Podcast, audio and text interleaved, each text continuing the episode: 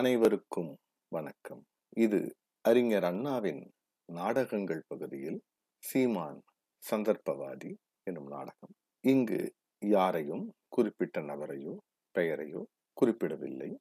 அப்படி குறிப்பிடும்படியாக யாரும் புரிந்து கொண்டால் அதற்கு பொறுப்பேற்கவும் முடியாது. வாருங்கள், நாடகத்திற்குள் செல்வோம். சீமான் சந்தர்ப்பவாதி. சீமான் சந்தர்ப்பவாதியின் சிங்கார மாளிகை கூடத்திலே வெலிங்டன் படம் ஒரு புறத்திலும், விஸ்வாமித்திர மேனகா படம் மற்றொரு புறத்திலும், தோட்ட கச்சேரி காட்சியும் துரைமாரின் கைகுலுக்கிய காட்சியும் காட்டும் படங்களும் இருந்தன. அது முன்பு. இப்போது சீமான் சந்தர்ப்பவாதி ஜில்லா காங்கிரஸ் போஷகர், தாலுகா காங்கிரஸ் பொக்கிஷதாரர், நகர காங்கிரஸ் தலைவர், மாகாண காங்கிரசுக்கு பயணமாகி மந்திரி வேலையை எட்டி பிடிக்க வேண்டியவர். சீமான் சிறிதளவு சஞ்சலத்துடன் கடிகாரத்தை பார்ப்பதும் நுழைவு வாயிலை நோக்குவதுமாகவே இருந்தார். உள்ளே நுழைந்தான் வேலையாள். என்னடா கிடைக்கலிங்க? மடையா? கடை வீதியில போய் பார்த்தாயா? பொட்ட கண்ணா, சரியா பார்த்து தொலைச்சியா? பார்த்தேனுங்க, ஒரு கடையில கூட இல்லைங்க. படக்கடையில இல்லைங்க. கதற்கடை ஐயரை கூட கேட்டேன். இரவாலாவது என்ன சொன்னாரு? விழுந்து விழுந்து சிரிக்கிறாரு. அந்த படம் இங்க ஏதுடான்னு கேக்குறாரு. பெரிய கடை வீதி பூராவலமா இல்ல? இல்லைங்க. போசு படம் இருக்குது, தாகூர் படம் கிடைக்குது, பிரசாத் படம் பார்த்தேனுங்க, விவேகானந்தர் படம் கிடைக்குதுங்க, வெங்காயம் கிடைக்குது. ஒரு கடையிலுமா காமராஜர் படம் கிடைக்கல? இல்லைங்களே. என்னடா பெரிய இழவா போச்சு. இன்னும் ஒரு அரை மணி நேரத்துல வந்துருவாங்களே. ஏலே டேய், ஓடி போய் காங்கிரஸ் கமிட்டி ஆபீஸ்ல இருக்குதான்னு பார்க்க சொல்றீங்களா? பார்த்தாச்சுங்க, கிடையாதுங்க. நாசமா போச்சு. ஐயமாரெல்லாம் வராங்க என்று கூறிக்கொண்டு கணக்கு பிள்ளை உள்ளே நுழைகிறார். சீமான் வேலையாளை வெளியே விரட்டி விட்டு முகத்தை மலரச் செய்து கொள்கிறார். உள்ளே கதராடை கனவான்கள் வருகிறார்கள். சீமான், வாங்க வாங்க வாங்க, நமஸ்காரமுங்க, நமஸ்காரம். இப்படி இப்படி இந்த சுபாவில ஒருவர் நமஸ்தே நமஸ்தே, மற்றொருவர் வந்தே மாதரம், மூன்றாமவர் உட்காருங்க. சீமான், பரவாயில்லைங்க. நான்காமவர் சிவசிவா, நீங்க நிக்கிறது நாங்களெல்லாம் உட்காருவதா? சேச்ச, உட்காருங்க. சீமான், ஆகட்டுங்க. முதலாமவர் ஒருவரை காட்டி, இவர்தான். சீமான், இது என்னங்க அறிமுகப்படுத்த வேணுமா? உலகம் அறிந்தவரு, ஊராள்றவரு, இவரை தெரியாதவங்களும் உண்டா? நம்ம பத்தி சொல்லுங்க அவருக்கு. முதலாமவர், சொல்லித்தானே அழைத்துக்கிட்டு வந்திருக்கேன். உங்களோட தயாள குணத்தையும் தர்ம சிந்தனையும் காங்கிரஸ் பக்தியை பற்றி கேள்விப்பட்ட பிறகுதான் அவர் தம்முடைய பல வேலைகளை விட்டு விட்டு வந்தார். சீமான், என் பாக்கியம்னு தான் சொல்லணும். பாருங்க, இங்க ஒரு தொண்டை இந்த மாதிரி ஆளுக வீட்டுக்கு எங்க தலைவர் வரவே மாட்டாருன்னு கடை வீதியில பேசிவிட்டு இருக்கான். கண்டபடி என்னை பத்தி இல்லாததும் பொல்லாததுமா பேசினானுங்க. மற்றவர், தள்ளுங்க குப்பையில, தடியடிப்பட்டேன், ஜெயிலுக்கு போனேன், நான் தியாகி, தேசபக்தன், அப்படி இப்படின்னு சொல்லிக்கிட்டு காலத்தை ஓட்டலான்னு பாக்குறானுங்க அவனுங்க எல்லாம். அவனுங்க பேச்ச விட்டுதல்லுங்க. சீமான், எதுக்கும் கொஞ்சம் அடக்கி வைக்க வேணுமுங்க இந்த மாதிரி அட்டைகள் எல்லாம். ஒருவர், சரி, அத நாம சாவதானமா பேசிக்கலாம், இப்ப வந்திருக்கிற விஷயத்த. சீமான், சொல்லுங்க. ஒருவர், நான் இவரை வேற எந்த இடத்துக்கும் வர வேண்டாம், அதையெல்லாம் நாங்க பாத்துக்கிறோம் அப்படின்னு சொல்லி இங்க மட்டும் வந்தா போதும்னு சொல்லி. சீமான், ரொம்ப சந்தோஷமுங்க.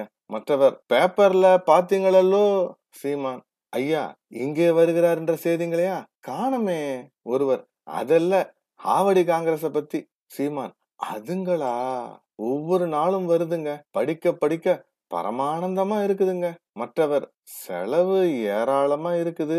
சீமான், அதனுங்க பிரமாதம், பிரம்மா நினைச்சா ஆயுசுக்கு குறைவுன்னானா, அது போல நம்ம தலைவர் மனசு வச்சா தீந்துது, பட்ஜெட்லயே ஒரு பத்து லட்சம் ஒதுக்கி விட்டா போகுது. மற்றவர், அப்படி செய்யலாமா?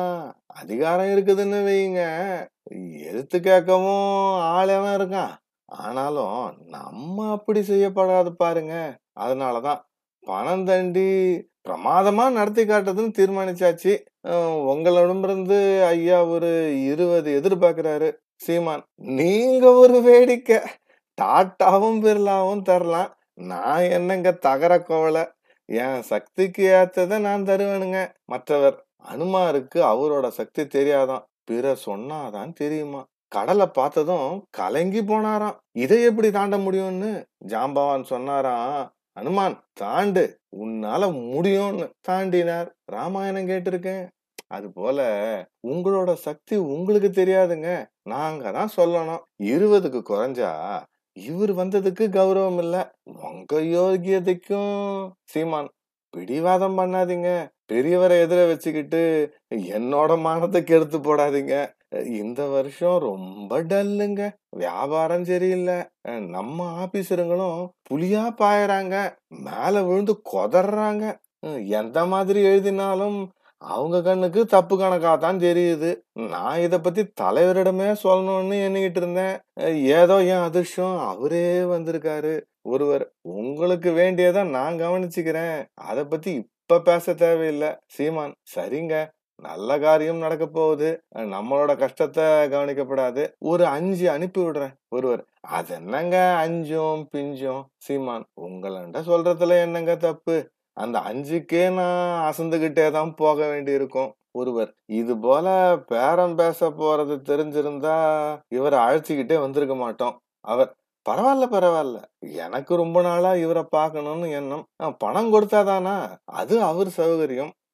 பத்து கொடுக்கறவங்க லிஸ்ட் ஒன்னு பண்டிதர் நேருவுக்கு போகுது, அதுல இவர் பேர் இருக்கணும்ன்றது என்னோட ஆசை. சீமான், அப்படிங்களா, நீங்க உத்தரவு போடுங்க, நான் இன்னும் மீறவா போறேன். ஐயா கணக்கு பிள்ளை, கணக்கு பிள்ளை வருகிறார். அவரிடம் ரகசியமாக சீமான் பேசுகிறார். அவர் போன பிறகு சமையல் ஐயர் வருகிறார். பாதாம் கீர் அனைவருக்கும் தரப்படுகிறது. எங்கு எப்போது என்றெல்லாம் கேட்டு என்னை சங்கடத்தில் இழுத்து விடாதே தம்பி. ஆவடியில் கூடினரே காங்கிரசார். அப்போது இது போலெல்லாம் பணம் திரட்ட முடிந்தது எளிதாக. ஆவடியிலிருந்து இப்போது அமிர்தசரஸ் சென்றுள்ளனர். ஆளும் கட்சியாக காங்கிரஸ் மாறுவதற்கு முன்பே கூட தேசிய போராட்டம் இந்திய முதலாளிகளுக்கு சாதகமான சூழ்நிலைகளை உண்டாக்கும் என்பதை அறிந்து பிர்லாக்கள் காங்கிரசின் போராட்டங்கள், கிளர்ச்சிகள், தேர்தல்கள், மாநாடுகள் ஆகியவற்றுக்கெல்லாம் தாராளமாக பணம் கொடுத்தனர். விதைக்கிறோம், அறுவடை ஆனந்தமாக பிறகு கிடைக்கும் என்ற நம்பிக்கையுடன். பிர்லா என்று நினைக்கிறேன் ஒரு சமயம் காந்தியாருக்கு ஒரு கடிதமும் கையொப்பமிட்ட, ஆனால் தொகை மட்டும் குறிப்பிடாத செக்கும் அனுப்பினாராம். மகாத்மாஜி, காங்கிரஸ் பணிக்காக என்னிடம் தாங்கள் பணம் கேட்பது போல் நான் நேற்று கனவு கண்டேன் என்றும் பிர்லா எழுதியிருந்தார். நாள் எட்டு நாலு ஆயிரத்தி தொள்ளாயிரத்தி ஐம்பத்தி ஆறு. நன்றி, வணக்கம்.